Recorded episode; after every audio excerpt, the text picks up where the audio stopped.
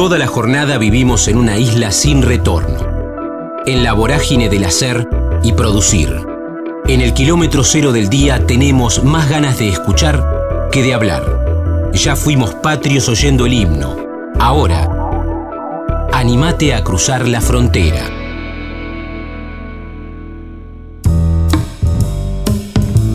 Leandro Igounet, Hacer Reír, Humor Stand-Up, Beto Casela, Terapia, Comedy Central, Creativo en Publicidad, Fletes Daniel, The Cover en Paseo La Plaza, Estación Juramento y recorrido por universidades, Beni, Unipersonal. Estamos en la frontera, aquí en el aire de Radio Universidad, en AM 1390, hacia la provincia de Buenos Aires. También estamos hacia todo el mundo a través de la web, en el www.radiouniversidad.unlp.edu.ar, porque sentimos la radio Estamos llegando al final de este calendario, pero todavía quedan algunas fechas como para que ustedes sepan y cierren de la mejor manera este calendario 2022. Qué mejor que reírse en el Teatro Bar, la sala de nuestros amigos, ahí en 43, entre 7 y 8. El viernes 9 de diciembre a las 9 de la noche se va a presentar Leandro Igounet y con él vamos a charlar un ratito para contarnos cómo se prepara, cuántas funciones le quedan en este año, pero principalmente lo que espera de la presenta aquí en la ciudad de La Plata. Leandro, ¿cómo estás? Damián en Radio Universidad, un gusto. ¿Qué tal, Damián? ¿Cómo te va? El gusto es mío, ¿todo tranquilo? Bueno, muy bien. ¿Cómo, cómo viene este final de 2022 que también uno lentamente, aunque no se lo proponga, traza como una raya mental en la cabeza y empieza a poner debajo de esa raya un saldo, ¿no? ¿Cómo viene siendo este 2022? La verdad que este 2022 eh, creo que es el mejor año de mi vida, ese nivel. Eh, ese ha sido un año muy próspero, de mucho trabajo, por suerte. Veníamos también de, bueno, de todo lo que fue la pandemia, que fue para, para todos los artistas, fue medio como un cachetazo. Eh, toda la gente que estaba acostumbrada a trabajar con gente en vivo y pasar de, a, trabajar en la virtualidad eh, y adaptándose a ese, a ese, a ese cambio, el 2022 vino a, a reflorecer eh, el trabajo en vivo, por suerte. Y por suerte fue mucho trabajo. Che, Lea, ¿y qué, qué traes el, el 9 a La Plata? Que decía recién, ¿cuántas presentaciones te quedan de aquí a fin de año? Eh, la, la, última presentación que hago en el año es en La Plata. El cierre del año lo voy a hacer en La Plata. Este año es la tercera vez que voy a La Plata y, y siempre tuve un, mucha mucha empatía con la gente de allá porque es un público mucho de estudiantes y, y bueno justo lo que estoy haciendo ahora está muy relacionado con los estudiantes que estoy haciendo recorridas en universidades y, y bueno siempre es lindo cuando cuando la gente empatiza con lo que uno hace eh, hace todo el trabajo más fácil no y el hecho de, de, de poder cerrar este año ahí en la plata con con toda la gente de allá eh, creo que va a ser eh, la frutilla del año. Bueno, ¿a qué se debe este recorrido por universidades? ¿Es una propuesta externa que te llegó o, lo pensaste vos y lo proyectaste? ¿Por qué estás recorriendo las universidades? Y yo arranqué eh, este a principio de año empecé a hacer eh, acá en Capital eh, recorridas en estaciones de subte, empezó medio como un chiste, eh, se dio que justo no me iba de vacaciones a ningún lado y un amigo me preguntó qué, qué tenía pensado hacer y le dije seguramente me vaya de vacaciones a la estación Juramento mm. de subte, de por cómo venía dada la mano y se me ocurrió hacer un video recorriendo la estación de subte y los eh, lugares de interés que estaban cerca. Ese video se viralizó y empecé a hacer recorridas en estaciones de subte con muy buena repercusión en todos los medios y, y con un crecimiento muy muy fuerte en todas las redes y en un momento se me empezaron a acabar las estaciones de subte y tuve la idea de ir a recorrer universidades y eso hizo que se viralizaran más todavía los, los videos. Y, y bueno, esa recorrida en universidades me ha traído mucho público universitario, yo soy estudiante de, universidad pública, entonces eh, hay muchos códigos o cosas que siento que, que la, no, no, la gente no está acostumbrada o no, o, o no se o no se trabaja mucho en la difusión de eso eh, del trabajo de los, de los universitarios, de la gente que va a la universidad, es como que esa, esas cosas no, uno no, no tiende a enterarse. Y me pareció interesante mostrar las, las particularidades de las universidades, a dónde almuerzan eh, los estudiantes, cuáles son sus costumbres, qué cosas hay curiosas en cada una de las universidades del conurbano y de la capital. Y bueno, eso ha, ha sido una cosa muy próspera. Mismo el día de mañana voy a estar en, en la universidad en la Universidad de La Plata, que bueno, por, supuesto no voy a poder recorrer todas porque son como 16 sedes, pero pero tengo ya un itinerario armado bastante interesante las cositas que me fueron pasando los estudiantes, ¿no? Mira qué bueno ese recorrido que vas a hacer, mira qué interesante, muy bueno. Lo está contando Leandro Igounet, que ustedes lo pueden disfrutar el próximo viernes 9 de diciembre, 21 horas, en el Teatro Bar 43 entre 7 y 8. Sacamos las entradas en el teatro y también por donde, por PlateaNet, Lea. Exactamente, las pueden conseguir en la boletería del teatro o en PlateaNet eh, de manera digital. ¿Y qué tiene el, el espectáculo que traes al Teatro Bar?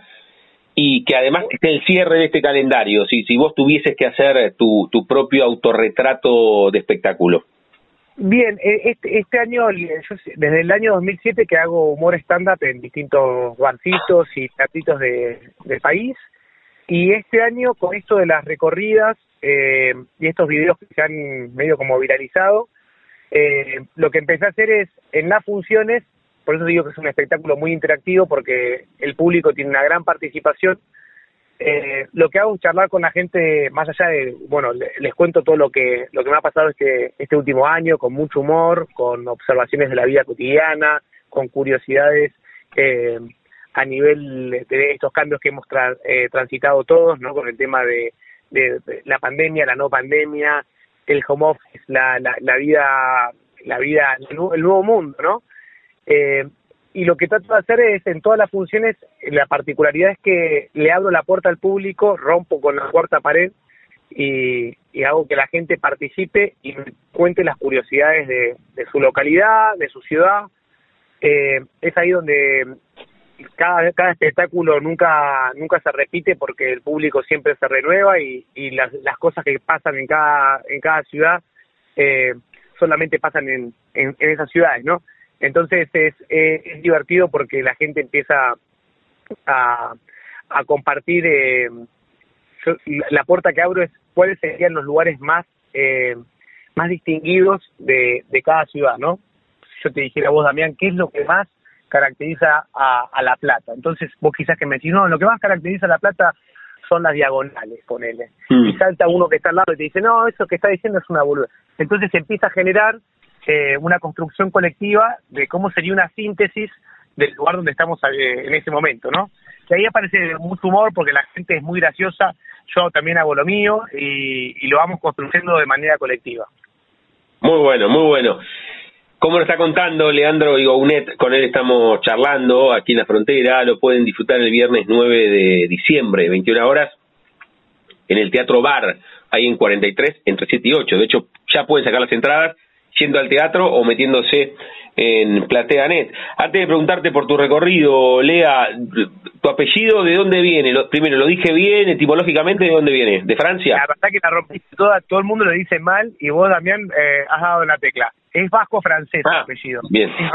tiene muchas consonantes, un par de vocales medio raras, eh, de las menos usadas, entonces hace que suene, uno dice Gounet, si uno lo quisiera decir bien, hay mucha gente que piensa que como es francés dice Igunet eh, mm. y no, es, es así como, como lo dijiste vos, Damián. Bueno, bueno, muy bien, muy bien. Lea, ¿cómo ahora estás con este espectáculo que cerrás el año en La Plata el próximo 9 de diciembre, empezaste en las estaciones de subte, migraste tu espectáculo y lo llevaste a las universidades, ahora te voy a preguntar ese itinerario que tenés en la ciudad de La Plata, antes de llegar el 9 con tu espectáculo, pero siempre pregunto por el amanecer de, del oficio con el cual estamos, con, la persona con la cual estamos charlando.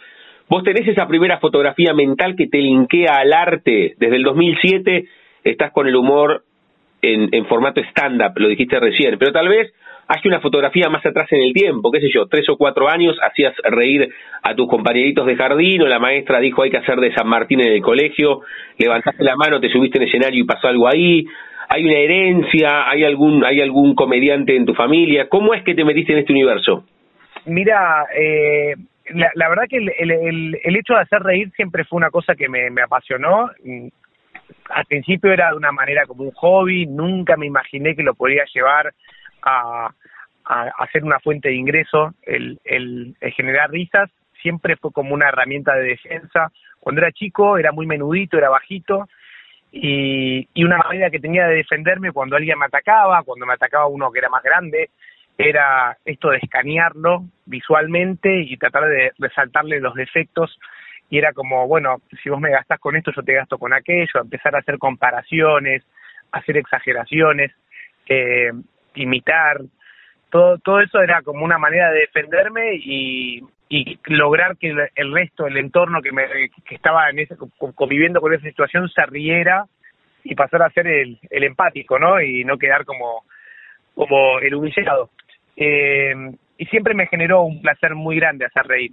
Y en el año 2007, mientras estudiaba la carrera de Derecho, después me, me recibí de abogado, en ese momento empecé este taller de, humor, de comicidad, y bueno, nada, cuando terminé el taller había una muestra y cuando me subí al escenario dije, yo quiero hacer esto, yo quiero que la gente se ría. Eh, la verdad que es un laburo muy grato porque solamente en, en el teatro se da esta cosa de que cuando uno termina de hacer lo que tiene que hacer, la gente aplaude eh, y es como una manera de aprobación de lo que uno está haciendo. Eh, ocurre ahí, ocurre cuando sos piloto nada más, cuando aterrizas un avión que la gente te aplaude. Eh, en un lugar mucho más dramático porque ahí bueno la gente está como dando su vida no a la a la conducción de alguien. Eh, y en esto que hacemos nosotros es eh, es muy gratificante cuando cuando termina una función el, el apoyo de la gente eh, con la risa con el aplauso no sí sí sí sí. Leandro Igounet está contando su recorrido en lo que es como ya que él utilizó esto de los pilotos estamos carreteando para, para que termine volando con su espectáculo el 9 de diciembre en el Teatro Bar, ahí en 43, entre 7 y 8, pueden sacar las entradas en el teatro, o si no a través de PlateaNet. ¿Y el abogado que terminaste la carrera, dónde está? ¿Sigue ejerciendo o hoy, u hoy te dedicas 100% al stand-up? Hoy me dedico 100% al humor, eh, en varios niveles, ¿no? O sea, más allá de las funciones que hago en teatro, también trabajo mucho para, para como creativo en, publicidades, en, campañas para marcas también. Eh, por suerte la, la, la, corbata la colgué. Eh, la colgué en el año 2017. Yo trabajaba en un, en un juzgado penal y, y fue un cambio muy grande porque, bueno, nada, me pasaba esto que a la noche estaba en bares contando chistes y a la mañana estaba de traje tomando declaraciones mm. con gente esposada. Era un mundo mucho más triste, digamos, y bueno, pude dar ese saltito y dedicarme de lleno hoy por hoy a, hacer reír, ¿no? ¿Y por qué abogacía? Primero, ¿por qué fuiste a estudiar abogacía? Y aún más, ¿por qué la terminaste? Porque aquí hablo con, con muchos comediantes, actores, cantantes que dan vueltas por algunas universidades, pero están un tiempito y, y después no terminan. En tu caso te metiste y terminaste y ejerciste y trabajaste. ¿Por qué abogacía? abogacía un poco porque tenía un, eh, un poco de mandato familiar, o sea, hmm. en mi entorno familiar no es que nadie me dijo tenés que estudiar derecho, pero sí se daba que el caso de que de que mi tío es abogado, mis hermanas son abogadas, mi abuelo era abogado, entonces tenía mucha, estaba muy embebido con lo que era la, eh, la profesión. Y después que mis compañeros de secundario, cuando terminamos el colegio, la mayoría iban a estudiar Derecho y como yo no sabía qué hacer, en ese momento estaba medio bollando, dije, en vez de perder el tiempo, me anoto en esto y veo. Y en el medio de la carrera se me dio que se me abrió la puerta para trabajar en un juzgado, empecé como meritorio y al tiempo me, me nombraron y después estaba en el medio de la carrera, empecé terapia porque me daba cuenta que no quería seguir con eso. Sí. La, la terapeuta me dio, me dijo, mira, si vos se te da el caso de que estás estudiando administración de empresas, que no necesitas un título para ejercer, me dice, pero vos ya estás, te faltan dos años, eh, fíjate, fíjate que si tirás estos cuatro años es como que no hiciste nada, porque el derecho lo que sí necesitas es como la matrícula, ¿no? Entonces, bueno, fue como un motorcito eso. Hay que sacarle la matrícula a esa psicóloga, ¿eh? Sí, sí, sí, de verdad, ahora me lo pongo a pensar un poco en retrospectiva, pero también había una, hay un incentivo económico porque cuando vos trabajás en el Poder Judicial y te recibís, eh, te incrementa el salario un 25% más. Entonces yo pensaba ahí en el medio de la carrera, digo, bueno, ya me falta poco, digo, y lo termino, me pagan más, bueno, era un, un conjunto de cosas, eh, mientras contaba los chistes y nada, todo, todo pasito que iba dando me, me iba dando cuenta de que, que iba a terminar haciendo, haciendo comedia de lleno. Pero bueno, nada, decidí eh, hacer ese, ese sacrificio, ¿no? De hacer todo al mismo tiempo, estudiar, eh, trabajar y contar chistes y bueno, nada, una vez que terminé la carrera, ya ahí dije, no, esto, esto no es para mí y me hice un costado, ¿no? Bien, bien, bien. Con Leandro Igounet estamos charlando, lo pueden disfrutar con su espectáculo de humor, este unipersonal. Cierra el año aquí en La Plata, en el Teatro Bar, en 43, entre 7 y 8, el viernes 9 de diciembre, 21 horas. Pueden sacar las entradas a través de PlateaNet o si no también directamente, directamente en el teatro, ¿eh? con Leandro, que nos está contando su recorrido. Leandro, ¿te diste cuenta primero vos o se dio cuenta algún compañero en el taller de comicidad que, que vos podías trabajar de esto? Ah, ¿Qué sé yo? Alguien puede, puede intentar vivir del canto aunque no lo haga bien si le genera placer, pero si además desde afuera te dicen, che, mira, te da placer y lo haces bien, ahí hay como una coincidencia espectacular. ¿Vos te diste cuenta primero o, o se dio cuenta el exterior que eras bueno? Eh, ha pasado algo muy curioso en ese año, que era cuando yo empecé a hacer eh, humor, que era el 2007, donde el género estaba reapagado y, y no ni el stand-up casi que ni existía, no había, no conocíamos el stand-up en televisión como lo conocemos ahora o que uno busca en YouTube y hay cantidad. En ese momento era, era un mundo totalmente virgen y no, no explorado la, la comedia, eh, al menos acá en Buenos Aires, ¿no? Mucho menos en el país. Eh, fueron dando, se, fueron dando cositas muy paulatinas, muy a poquito. Primero me acuerdo que cuando arrancamos se hacía una función al mes y después al tiempo fue una función por semana y después a los dos, tres años fueron dos por semana. Era como un avance muy chiquitito, así que al principio ni me imaginaba que, que eso iba a ser posible, ¿no? Sí lo mm. redeseaba, en mi cabeza sí lo tenía como, quiero hacer esto, quiero hacer esto, quiero hacer esto. Eh, y bueno, el, género creció mucho, llegó a la televisión, apareció, eh, eh, me acuerdo que en ese momento apareció Beto Casela, que nos daba aire en la televisión para que uno pudiera estar en Bendita, eh, y después apareció Comedy Central, y aparecieron cositas que fueron dando como más entidad al género y lo hizo crecer también, ¿no? Mm. Y, y eso a nosotros nos sirvió mucho, y a mí en particular también porque me dio, me dio la pauta de que, bueno, si esto seguía, sigamos si seguíamos ganando terrenos, espacios, medios, eh, era más viable poder trabajar eh, dedicado más a full, ¿no? Bien, en el 2007 empezás con este género que es el stand-up y, y, bueno, no había tantos espacios, vos dijiste que era un género bastante virgen, aparece Beto que los amplifica, Comedy Central, empezamos todos a familiarizarnos con el género. Cuando vos, charlando con vos mismo y con el espejo, dijiste, che, además de me gusta, terminé el curso y se van abriendo algunas puertas, puedo eh, convertir mi vocación en profesión. Te empezó a salir más laburo, no lo pensaste que estabas laburando tres, cuatro veces por semana y te diste cuenta que podías. ¿Cómo se dio? ¿Fue un proceso bastante orgánico o, o tuviste una charla con vos misma, eh, con vos mismo de decir, che, dale, voy por acá? Eh, creo que fue en el año 2014 cuando a mí me, me, cruzo la barrera de aparecer en televisión, de mm. estar en un, festivales grandes. Eso me dio no solamente seguridad para decir, che, esto viene en serio. También e, era importante para mí poder demostrarle a mi entorno que lo que estaba haciendo no era una pavada y que lo estaba haciendo con mucha dedicación.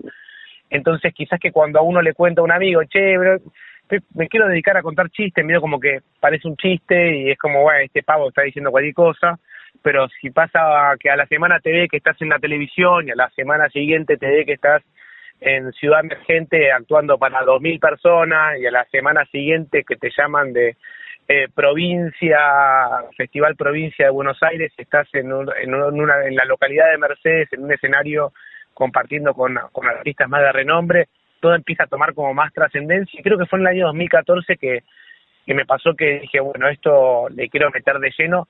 Me llevó mucha terapia también, porque había hecho un camino muy largo con el derecho también, ya tenía una carrera y nada, tenía varios escalafones dentro de la pirámide del Poder Judicial, con ya era empleado público y, y ya me había ganado eso de tener un mes y medio de vacaciones, obra social, aguinaldo todos esos beneficios que son los que más me costaron soltar, eh, más que nada por miedo y por lo que te dice la gente que tenés al lado, que te dice, ¿cómo vas a dejar eso? Que eso es oro hoy por hoy, tenés esa, ganas muy bien y crees un montón de beneficios.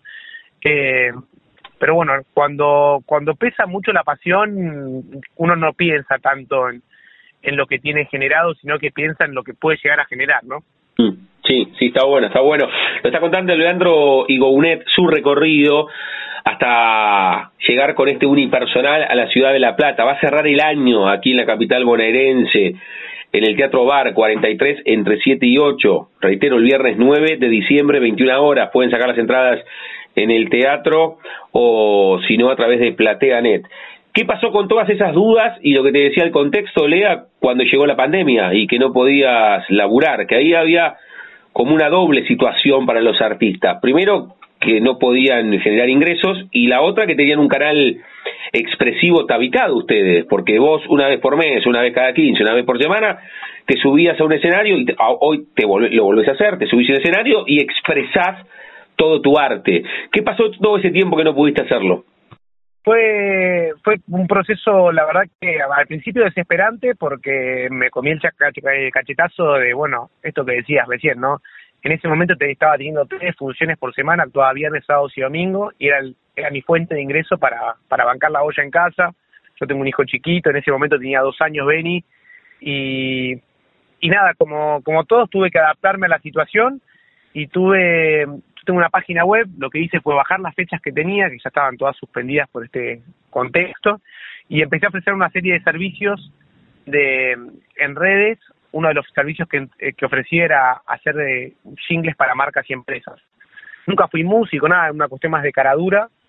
Y, y fue muy lindo lo que pasó porque hice más de 200 jingles en pandemia. Algunos se viralizaron también, entonces... Dale, pará, ¿200 jingles? Sí, sí, los pueden, la gente si está ahí, búsquelo, estoy en redes sociales, arroba Lea y Gounet, me encuentran en Instagram. Para, danos, a ver, danos, hiciste 200, el mejor, porque coincidió la marca con el producto, con el jingle, porque fue el que más se viralizó, porque, no sé, te gusta más a vos, un jingle de esos 200, ¿cuál, cuál tenés en la cabeza? Lo interesante es que los jingles, eh, generalmente uno asocia los jingles con marcas muy de renombre y yo lo que hacía era jingles para emprendedores que no tenían eh, capital como para pagarle a alguien muy, muy destacado. Yo el, que más tengo presente que se viralizó y le traje muchísimo trabajo y siempre cada tanto hablo con él es un fletero que se llama Daniel. Sí. Esta empresa se llama Fletes Daniel, que queda en San Miguel y la canción decía así. Si tenés que mudarte y no sabes con quién, llamalo al fetero más grosso de San Miguel, Daniel. Daniel, fletes, Daniel. El fetero Instagram que te da tus objetos de Daniel. Daniel. Era con una canción, ¿no?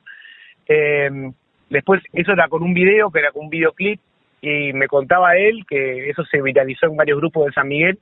Cuando la gente lo llamaba, esperaba que estuviera yo en el camión pero no, no, nada. Así como para Frente Daniel hice para un montón de, de, empresas, mucho para tatuadores. Mi público era más bien eh, gente que trabajaba en galerías, ¿no? Locales de top, eh, todo medio nacional B, pero siempre con mucho con mucho amor y mucha dedicación y pasión para para ayudar a la gente y también que esa gente también me ha ayudado a mí, ¿no? Qué bueno, Lea, qué bueno, qué bueno. Encontraste de los laberintos, se sale por arriba y bueno, vos saliste con los ingles y está, está buenísimo. ¿Cómo te encuentran en las redes, Lean? Arroba Lea y Gounet. Me encuentran en todas las redes, en, Instagram, en TikTok, en Twitter, en YouTube. Eh, y, ahí se van a encontrar con un montón de contenido, de videos, todos relacionados por el humor, todos para pasarla bien, para reírse. Eh, trato de meterle cada día por medio de un, video ahí para la gente. Bueno, bueno. Recorriendo lugares, así que también pueden ver, conocer lugares nuevos, está, está, lindo lo que se está haciendo. Con Lea y Gounet estamos charlando, lo pueden disfrutar con su unipersonal el próximo viernes 9 de diciembre. Ya lo voy a invitar a él a que personalmente los y las invite pero antes, Lea, cerramos cada una de las charlas jugando con el nombre de nuestro envío. Yo a todos y a todas les pregunto si tienen un momento frontera en su vida que no se refiere a un lugar geográfico, sino un momento bisagra, decisivo, rupturista, que puede ser personal o profesional. Vos algunos contaste, qué sé yo, el nacimiento de Beni, eh, cuando renunciaste a tu trabajo en el Poder Judicial, la primera vez que te subiste a un escenario, algún viaje, algún amor o desamor, o tuviste apendicitis a los ocho y sentiste miedo por primera vez en tu vida. ¿Podés elegir un momento frontera? Sí, sin duda el nacimiento de mi hijo, creo que fue ese que me, el que más me marcó. Pero igualmente ahí, Damián, tiraste como cuatro o cinco que también fueron re, re, bisagra. El hecho de, subirme a un escenario y descubrir que, que eso es lo que quería para mi vida también es un momento mágico y que lo asocio mucho con la psicomagia, ¿no? Como encontrarte con algo que decís, esto no sabía que me iba a generar esto, y de repente te cambia el switch de, de cómo querés vivir toda tu vida, ¿no? ¿Dónde fue ese primer show? No que fue una muestra de, de lo que estabas estudiando, sino que te presentaste como Lea y Gounet, vos, comediante. ¿Cuál fue el primer show? En la sala de Cavern, en el Paseo La Plaza. Mm. Eh, recuerdo como si fuera ayer eso, y fue hace ya más de 15 años, ¿no? Mm.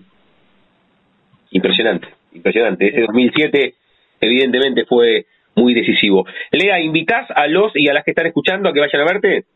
Por supuesto, sí. Le, invito a toda la gente de La Plata que quiera pasarla bien, a la gente de Ensenada que está cerquita también. El viernes 9 de diciembre para pasar una noche a pura risa, una noche única en donde van a ser parte también de lo que pasa en el espectáculo. O sea, no solamente voy a estar trabajando yo, van a estar trabajando toda la gente que se acerque eh, y hacer un, una noche a pura risas. 9 de diciembre, los espero a todos en el Teatro Bar de La Plata. Las entradas, como dijo Damián, las consiguen en la boletería del teatro y si no en plateanet.com. La charla con Lea y Gounet, búsquenlo en las redes y lo disfrutan el próximo viernes 9 de diciembre en el Teatro Bar. Lea, gracias por este rato, eh, por contarnos parte de, tu recorrido. Gracias a ustedes por, por la invitación. Un abrazo. Abrazo grande. La frontera, combinable con el ayer y el hoy, con el siempre, porque escucharse no pasa de moda. Patricio Gómez Saavedra, El Carucha, dúo con Juan Pisitelli, Concepción en Tucumán, San Miguel, taller de música en la biblioteca, dirección orquestal, La Plata, bombo en una cueca, el último cuentista y abuela, psicología. Estamos en la frontera, aquí en el aire de Radio Universidad, en AM 1390, hacia la provincia de Buenos Aires. También estamos hacia todo el mundo a través de la web en el www.radiouniversidad.unlp.edu.ar porque sentimos la radio. Se va cerrando el año para muchos músicos amigos que han, en este año, se lo voy a preguntar ahora al Carucha, que han vuelto a florecer, ¿no? Después de dos años muy particulares. En el 2020 casi nada, en el 2021 algo, pero más raleado, y ya en el 2022 se abrió completamente, más allá que ahora tenemos que seguir vacunándonos y ese, tipo de situaciones. Pero, pero esa es, esa es la alegría que nos genera el encuentro, la música, y en este caso quiero saludarlo a Patricio Gómez Saavedra, que el próximo 2 de diciembre cierran el año con el querido Juancito Pisitelli, el dúo Pisitelli Saavedra, y el Topo Encinar, en Casa Chica, ahí en 61 y 15, y vamos a hablar con el Caruche un rato. Patricio, ¿cómo estás? Damián en Radio Universidad, un gusto. Hola, Damián, querido, ¿todo bien? ¿Y vos? ¿Cómo anda? ¿Cómo anda? ¿Todo bien? Bien, acá más aliviado con el resultado del partido. Sí, sí, es verdad, es verdad. Sí, sí. Pero bueno, todo bien. Qué encuentro, encuentro de tucumanos, ¿no? Y sí, ahora nos toca como ya un tridente, ¿viste? Este, somos amigos con, bueno, con Juan de hace mucho y con el topo de antes, inclusive.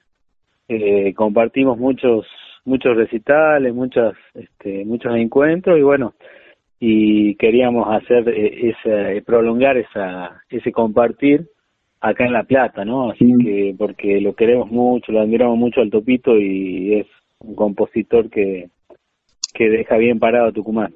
Sí. Que está bueno compartir eso. Se notó eso, se notó hace algunas semanas que nos encontramos ahí en Esquina América, que tuvieron una muy linda fecha ahí con el Pato Molina también, y ahora que van a estar en Casa Chicha en el 61, esquina 15, y, y se nota ese, aunque no esté formalmente, pero hay como un fogón encendido, ¿no? Ese es el espíritu, Carucha. Sí, porque bueno, uno viene de, de, Tucumán y hay, hay una forma de hacer música que está relacionada a ese espacio informal que es la guitarreada y los asados, los encuentros así medio casuales donde uno espera ese momento para mostrar lo que está componiendo, ¿no? Así de un lugar bien bien silencioso, bien respetuoso y un poco uno este, hace eso en el escenario. No hay mucha diferencia. Este, entonces la intención es reflejar ese espíritu, ¿no? Mm. Este, y eso es lo que vamos a hacer el viernes. El Topo hace relativamente poco sacó un disco muy lindo, eh, bueno, todas músicas de él, con una banda buenísima, este, y va a hacer esas músicas más algunas quizás inéditas, según lo que me dijo, eh, en formato solista, así de, de piano y voz. Este, porque aquella vez que estuvimos allá en la esquina América eh, fue con el trío, este, y ahora bueno viene solo. Y nosotros vamos a estar compartiendo lo de lo del disco que va a salir ahora pronto, este, que también son músicas eh, nuevas del dúo, así que bueno va a ser un compartir de músicas de autoría propia. Estamos charlando con el Carucha, con Patricio Gómez Saavedra, que este viernes 2 de diciembre empiezan a cerrar este año y también va a estar otro tucumano, el querido Topo Encinar. Carucha y el Topo son cirujas, el amigo Pisitelli es decano. Che, hablando, mira, mira, me, doy cuenta ahora que mm, qué jornadas de luto igual para el fútbol tucumano, Carucha. No sé si estás muy metido en el, en el cotidiano, pero en lo que pasó al colombiano Andrés Balanta. Me, meto este ah, paréntesis, pero, pero que golpeó al fútbol argentino en general, pero al fútbol tucumano en particular, ¿eh? Sí, me enteré justo ayer, creo que fue. Sí, ayer, ayer. Eh, el fallecimiento de este jugador joven, una pena, la verdad. Este, yo la verdad que no, no estoy muy metido en, mm. en el fútbol, soy simpatizante por herencia nomás, pero este, por ahí los eh, Juan y, y, el Topo por ahí saben más. Este, pero sí, fue algo que, que pegó, se ve bastante, che, por, por esto, ese defenso tan imprevisto. Eh, pero no, igual la relación futbolística es muy desde afuera, nosotros nunca hay rivalidad, nada, todo lo contrario. Este, aunque en Tucumán sí pasa algo parecido a lo que pasa en La Plata con, con gimnasia de estudiantes, ¿no? Claro, claro, claro, así. Pero bueno, como nosotros somos músicos, este, pateamos de vez en cuando, no nos llega tanto esa esa confrontación. Sí, sí, sí. todo lo contrario, te diría. Con Juancito Pisitelli, Carucha, ¿se conocían desde Tucumán o los encontró la ciudad de La Plata? Porque son ustedes, reitero, ambos de Tucumán, pero hace muchísimo que vienen tirando paredes musicales aquí en La Plata. ¿Ustedes tienen relación desde Tucumán? Mira, eh, Juan vino unos cuantos años antes que yo a estudiar acá a La Plata. Pero resulta que en un concierto que yo yo di en Tucumán en hace 2004, fue 2003, 2004, este, él estaba ahí justo. Y así que nos conocimos ahí, medio de casualidad. Eh, y eso fue previo a que yo me venga a vivir acá. Este, así que nos conocimos allá, pero él ya estando acá. Eh, pero bueno, en realidad después empezamos a compartir acá. O sea, el, empezamos a, a, tocar en, en, dúo, creo que 2009, por ahí, a armar algunas cositas. Bien, bien. Porque son los dos de la misma ciudad, eh, Juancito de, y vos son de Tucumán Capital. No, Juan es de, como vos decís, de, Tucumán Capital, yo soy de Concepción. Ah, de Concepción. Una ciudad que está al sur de San Miguel. Una ciudad grande a una hora de, de San Miguel. Este, pero bueno, yo cuando terminé el colegio me fui a vivir a San Miguel dos años, ahí estudié y así que bueno, ahí también hice mucha, compartí con muchos músicos, bueno, de ahí lo conocí al topo, de hecho, para esa, para esa época. Así que más o menos nos conocemos eh, de la misma época, un par de años más, un par de años menos, pero ahí. Bien, bien, bien, bien. Con el Carucha estamos charlando, con Patricio Gómez Saavedra hace muchos años, lo contó él recién, hace dúo con Juancito Pisitelli y este viernes 2 de diciembre se van a estar presentando el dúo Pisitelli Saavedra y el Topo Encinar en Casa Chicha en el 61 esquina 15. Hay algunos teléfonos como para las entradas anticipadas, hay un 221-531-1670, hay otro teléfono aquí de la Ciudad de La Plata que es el 221-579-2403 y si no, imagino en puerta directamente, Carucha, ¿verdad? Sí, claro, claro. Esto es como para hacer una lista para quien quiera comprar de forma anticipada a un, precio este, más accesible. Bien. Pero si no hay en, en puerta no hay problema. Bien. La diferencia. Chicarucha, siempre consulto, porque acá estamos contando que cierran el año. Antes de preguntarte por tus inicios, yo hice una introducción y que tal vez vos no tenés por qué ratificar. Yo decía, en el 2020 tocaron muy poco, salvo ese primer trimestre, ¿no? Enero y febrero, no sé si estuvieron en algún festival o vos en Tucumán, en tu ciudad, pero después vino la pandemia como un gran gorro que nos cayó encima y que no se podía hacer demasiado, que nos guardó en nuestras casas. El 2021, imagino que algunas presentaciones hicieron, pero el 2022 se pareció un poco más a lo que hacíamos previamente a la pandemia. ¿Cómo lo viviste vos, el tema de no poder tocar? Y fue así como vos decís, yo creo que en el 20 no hicimos nada, porque como arrancó todo en marzo, estaba medio, medio fresco con, con la idea de empezar y bueno, se truncó todo, como, le pasó a todos, obvio. En el 21 hicimos algunas cosas en, en casa, eh, recitales, digamos, eh, por, por internet, ¿no? Transmisión en vivo. Eh, eso es lo único que hicimos. A la vez nosotros veníamos arrastrando lo del disco que se hizo a fines del 19, eh, que lo grabamos en Brasil, en una facultad ahí en Tatuí, en las afueras de San Pablo. Eh, así que nos quedó eso también truncado, imagínate. Así que fue eh, recuperar las grabaciones y en el 21 recién poder terminar con, con los invitados. Así que doble doble espera, la de los conciertos y la del disco. Este, y sí, no, obviamente fue un bajón para, calculo como para la mayoría, este, porque uno viene con una, con cierta este, gimnasia de tocar en vivo y de repente se pincha y se nota eso, ¿viste? Cuesta como repuntar. Y ahora se ve este año como que todo el mundo, ¿viste? Está, está haciendo música, entonces eh, hay una oferta súper amplia y eso está buenísimo. Sí. Eh, porque hay un deseo así este extremo de, tocar en vivo, inclusive cuesta conseguir dónde tocar o hay que planificar con mucho tiempo, así que se ve que esa espera este decantó en esta explosión así de ofertas que está buenísima y bien diversa, ¿no? Eh, sí, y, y desde lo expresivo, yo se lo pregunto a los músicos y también a los actores, porque ustedes que muchos años de manera consecutiva se presentan o se encontraban, una guitarreada, tenían un canal expresivo tabicado, no podían expresarse con su arte, que en este caso es la música. ¿Cómo lo, resolviste vos de puertas para adentro? ¿Qué hiciste? ¿Compusiste más? Eh, ¿Estudiaste un poco más música? ¿Escuchaste más música? Tal vez algunas escuchas que tenías pendientes. ¿Cómo resolviste internamente que no podías tocar vos? Eh, sí, está buenísima la, la pregunta. Yo lo resolví, mira, me armé como una como una tabla de salvación, por decirlo así, mm. invitando a, amigos que a tocar este de manera diferida. Yo grababa así algunas cosas en casa, las filmaba y se las mandaba. Este, y esa fue una forma de, de estar haciendo música en diferido, ¿no? Mm. Eh, eso me ayudó un montón. Por otro lado, eh, escuché, sí, mucha música, eh, pero también me pasaba que como se trabajó todo desde la computadora, necesitábamos como alejarnos por un momento, ¿viste? Porque era demasiado ya. Este, entonces era bueno, si, si escucho música, no en la computadora, sino a la vieja usanza con CD y en el living de este caso. Este, así que eso fue, estuvo bueno también. Eh, pero quizás esa fue la forma de, de, estar más activo. También sí, estudiar. La verdad que no me pegó por la composición, cosa que sí le pegó a otros.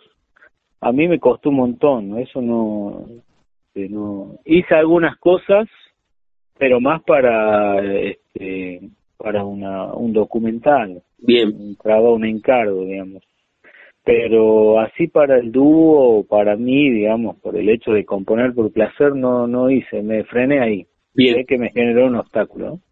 Para, ahí, abriste una endija, esto de eh, trabajaste para un documental por encargo. ¿Se puede ver el documental y cómo te involucraste desde lo artístico en justamente un lenguaje diferente que es el tema del cine? ¿Cómo, cómo laburaste eso, Carucha? Eh, yo no sé si eso está, la verdad, porque hace un montón que, que, que fue el, el, digamos, el cruce con, con la gente que lo estaba haciendo, pero después no supe más nada, sería cuestión de averiguar eso, así que esa te, este, ¿hola? Sí, te escucho, te escucho. Ah, escuché un pip por eso. No, no, que no, no tengo información de eso. Sí. Este, ¿Pero para qué fue un, un, un, documental sobre qué era? No, era un documental sobre una historia de una persona. Era casi una cosa así bien realista, digamos. Mm. Cero ficción. Este, por eso bien documental. Este, muy, muy íntimo, muy familiar de una gente así, este, una historia muy familiar de una persona, ¿no? Eh, pero no sé en qué quedó, como te digo. Pero ahí el trabajo es eh, ya casi sobre la, la parte de, de imagen y, este, y guion y demás, y dirección terminada, ¿no?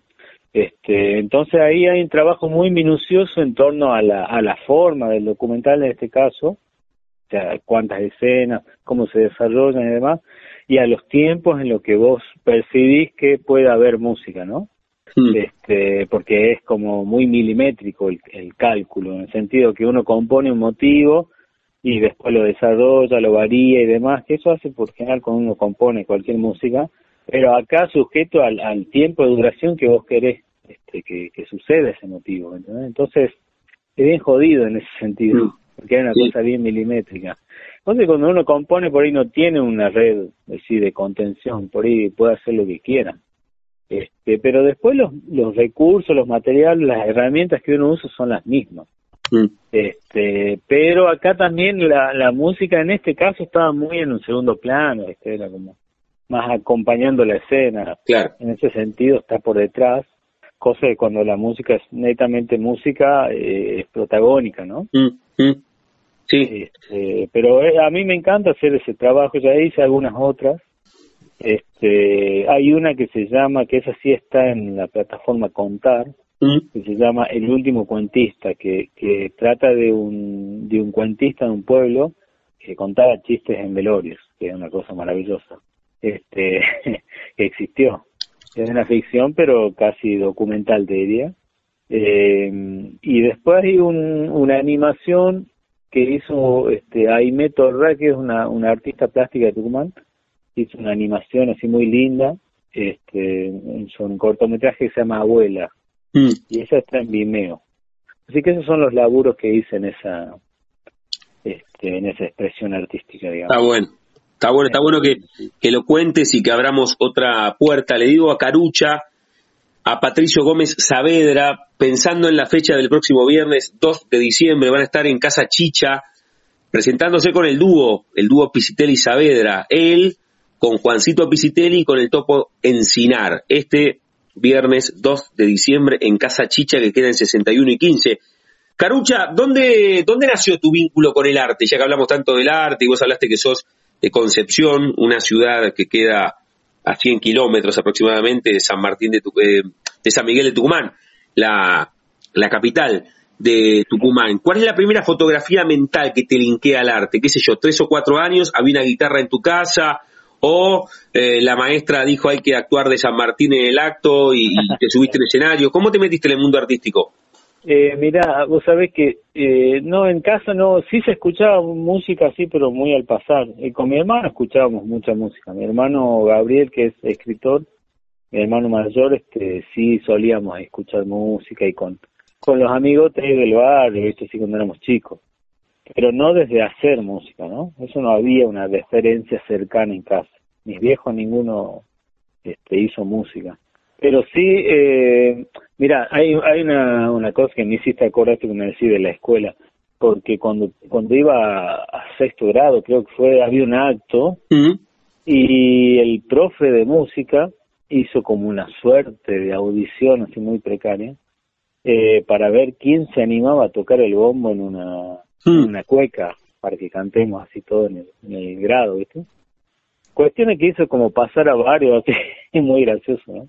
Y, y ninguno le pegaba, así como que se ve que no estaban enganchados los, los compañeros. Sé, yo se ve que me he entusiasmado y he quedado ahí como con visto del, de ese acto. Pero bueno, quedó ahí en, en, en algo anecdótico nomás. Y después, eh, al año siguiente, mis viejos me regalan una guitarra mm, este Y bueno, y ahí empecé, fui a un taller de, de, de guitarra que daban ahí en la biblioteca de la ciudad, era así como comunitario, ¿viste? Así, varios chicos. Hice un tiempito ahí hasta que, hasta ahí llegaban los contenidos, digamos, Mm. y dejé de ir. Así que, digamos que por ahí fue entre los do- 11 y 12 años Bien, el, el disparador. Y después, bueno, seguí por mi cuenta hasta, después volví a estudiar ya de grande, bien. ¿no? Siempre fue medio orejero así. Este, y después por necesidad te pones a estudiar porque querés saber de qué se trata eso. Che, Carucha, y, y el músico que vos sos ahí en Tucumán, porque imagino que ya cuando viniste a La Plata no, o, ya nos vas a contar si viniste a estudiar música o a estudiar otra cosa, pero el músico a quién le ganó o con quién convive. Cuando digo a quién le ganó, capaz que 11, 12 fuiste a ese taller en la biblioteca ahí en Concepción, pero también al mismo tiempo, cuando tenías 12 o 13, hacías algún deporte y pensabas jugar ese deporte o estudiar abogacía o ingeniería. Claro, claro, claro. Mirá, yo siempre jugué mucho al fútbol Mm, de chico y eh, jugábamos mucho con mis amigos y eso. Pero, el- es que, o sea, en ese en esa etapa nunca he dejado de jugar. Este, de hecho acá también he seguido jugando hace unos años ya que no juego, pero la verdad que a veces lo extraño, ¿no? Pero es algo que me gusta. mm, Eh, pero no no lo vi como dejar una cosa por la otra, sino que yo se, se fue dando naturalmente. mm, Es cierto que cuando empecé a tocar me entusiasmó, porque también tuve mucha suerte, porque me invitaron de chico a, a algunos eventos a tocar, entonces eh, el oficio se fue desarrollando muy gradualmente. Ya a los 13, 14 tocaba, ¿viste? En, mm. en algún festival y cosas así. Este, de hecho teníamos un grupo, ¿viste? Con, con un grupo de amigos de allá y, y tocábamos un montón Mm. con una inconsciencia, ¿viste? Una inconsciencia laboral, digo, ¿no? Sí, sí, sí. Eh, entonces, medio que el, el trabajo de ser músico se fue dando muy así de, de a poco. Eh, y después también, después de ese grupo que tuvimos eh, con un compañero de la escuela, que es Nico Agullo, que ahora vive en, en, en Francia hace muchos años ya. Ahí en Tucumán, ¿cómo, eh, Carucha, cómo se llamaba el, el grupo que tenían en Tucumán? Ese grupo se llamaba Ser Razones. ¿Cómo? Muy, muy divertido. Ser Razones. Pues razones. Ser Razones, que es la, es la niebla que se arma en el Mm. cerro, ¿viste? Mm. este, que de hecho Yupanqui la usa, usa esa expresión en, en Luna Tucumana, en el estribillo. Bien, bien, bien, Eh, bien. De ahí viene ese nombre, ¿no? Escucha, Carucha. Eh, Sí, Eso. No, no, Sí. eso, éramos un grupo de adolescentes que hacíamos folclore. bien, bien. Y Bien. con, con el Carucha Patricio Gómez Saavedra estamos charlando aquí en la frontera. ¿Y a La Plata qué edad te venís y te venís a estudiar música u, u otra carrera? No, eso, mira, a raíz de, después de ese grupo que te decía que nos juntamos con Nico, este amigo que es director, tocamos, después armamos un dúo. Y ese dúo este, lo mantuvimos hasta que terminamos el colegio, a los 17 años. Y de ahí nos fuimos a vivir a, a San Miguel. ¿Mm? Eh, yo estudié un año psicología, no sé por qué todavía. Ah, Eh, y después otro año estudié música y de ahí me vine acá a La Plata a estudiar música. bien, Eh, me vine primero a estudiar dirección orquestal y después me, que no me encontré mucho. Tuve un tiempo ahí y me cambié a, a composición y eso es lo que terminé, digamos. bien, bien, bien. Ese es, ese es el recorrido. ¿Y cuánto hace que viniste a La Plata, Carucha? ¿Cuántos años? Eh, 2005 me vine, Mirá vos. hace 17 años. Vas, vas, vas camino a los 20 años en La Plata, ¿eh? Y claro, ya va así, cuando sí, en tres años van a ser 20 y ahí va a ser mitad y mitad, porque ya Claro. voy a cumplir 40 y vamos a estar mitad tucumano y mitad platino. Qué bárbaro, qué bueno.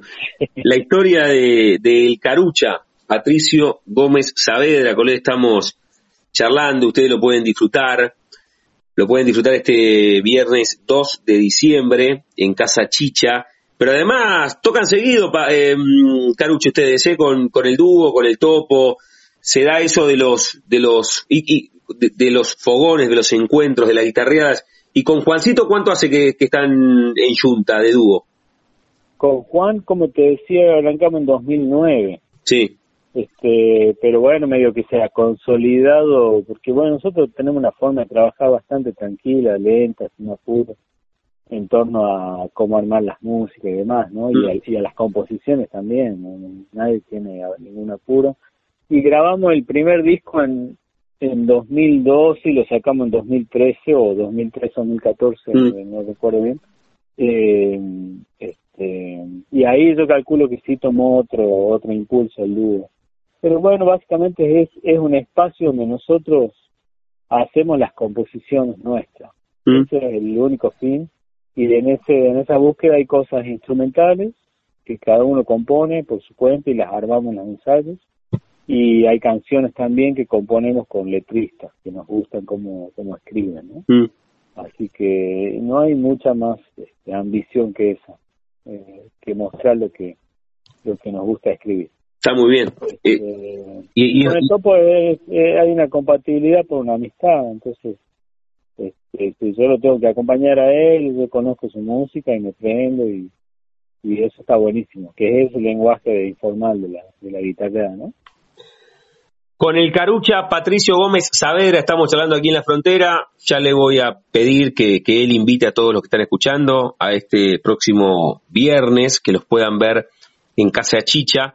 Ya le voy a pedir que elija una canción del dúo Pisitelli Saavedra para cerrar. Pero antes, Carucha, cerramos cada una de las charlas jugando con el nombre de nuestro envío. Yo a todos y a todas les pregunto si tienen un momento frontera en sus vidas que no se refiere a un lugar geográfico, sino a un momento rupturista, bisagra, decisivo, que puede ser personal o profesional. Ese primer grupo que tenías en Concepción, cuando te fuiste a la capital tucumana, cuando te viniste a La Plata, algún otro viaje, algún amor, algún desamor, qué sé yo, algún gol que metiste contra pibe o tenías ocho y, y, tuviste apendicitis y sentiste miedo por primera vez en tu vida, algún show, un momento frontera en tu vida, ¿puedes elegir? Eh, a mí me cuesta eh, eso de elegir una cosa, pero en, todo, en general, ¿eh? Así que, pero bueno, sí quizás sea el, el haber descubierto la música, así mm. casi medio de casualidad, por, por ese regalo de, de mis viejos. Quizás mm. eso sea porque, bueno, marca lo que lo que este, uno es hoy, ¿viste? Todo el camino recorrido y y otra cosa que me pareció que, que el tiempo te va enseñando es que, no sé, yo antes era medio renegado de escuchar las cosas que había hecho. Y después aprendí que en realidad, este, si me gusta lo que estoy haciendo ahora es porque pasé por eso antes. Mm. Entonces quizás ese sea el momento, el de, el de la guitarra, la aparición de la guitarra como, como regalo, así, ¿no? La charla con el Carucha, con Patricio Gómez Saavedra. Carucha, ¿con qué canción cerramos esta charla antes de disfrutarte el 2 de diciembre, el viernes, con el dúo, con Juancito Pisitelli y con el Topo Encinar ahí en Casa Chicha? ¿Con qué canción cerramos? ¿Vos querés del dúo, decís, o algo del Topo? No, no, no, algo de ustedes, algo de ustedes. El dúo. Eh, y puede ser, eh, puede ser algo así, que es la, la canción que le da nombre al primer disco. Mm. Este, que también, bueno, es eh, la solemos hacer siempre en vivo, nos gusta tocar, nos divierte tocar ahí en vivo esa música. Eh, y porque ahí están invitados eh, unos queridos amigos músicos, uno es Lucho Guedes, el otro es Mariano Nuevo, que es quien hizo la letra esa composición, que tiene música de Juan, y después está Seba Rini en las flautas y Mariana La Rubia en clarinete. Así que podemos cerrar con eso. Bueno, cerremos con eso y los disfrutamos el próximo viernes. A ustedes y al Topo Encinar. Carucha, gracias por este rato, ¿eh? Muchísimas gracias a vos, Damián, y bueno, y a, y a la radio, y bueno, por el espacio que está necesario para nosotros para difundir estos eventos. Así que bueno, hermosa la, la nota y bueno, muchas gracias. ¿eh? Nos estamos, podamos ver ahí. Nos estamos encontrando siempre, que, que nos gusta y, y siempre son muy generosos ustedes también. Te mando un abrazo, Carucha. Un gran abrazo, Damián. Que estén bien. Chau, chau. chau.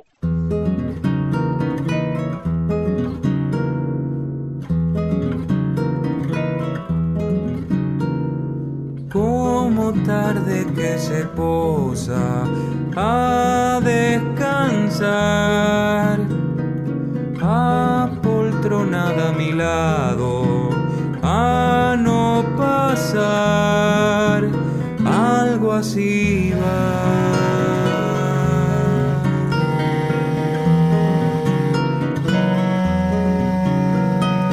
Como esos ojos ventanas que saben dar su luz de entrada mañana sin preguntar algo así.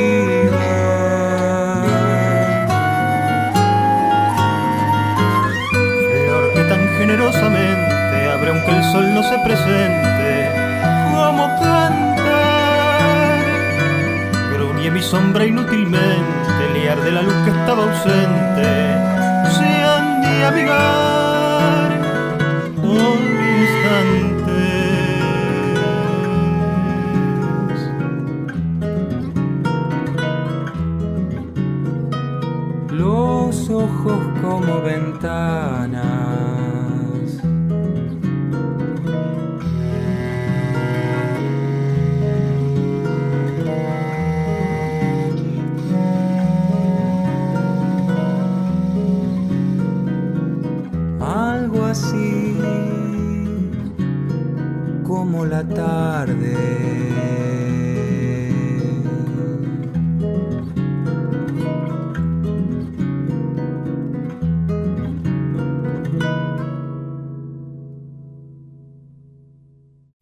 Pasaporte en mano. Noctámbulos con la radio abajo de la almohada. Equilibristas entre el ayer y la ilusión de mañana. Somos La Frontera. Idea y conducción, Damián Zárate. Idea y colaboraciones, Julián Álvarez. Producción de notas, Puma Gaspari. Edición y postproducción, Juan de Vega. Idea sonora, voz y edición, Diego Carrera. Voz artística, Pablo Dupuy.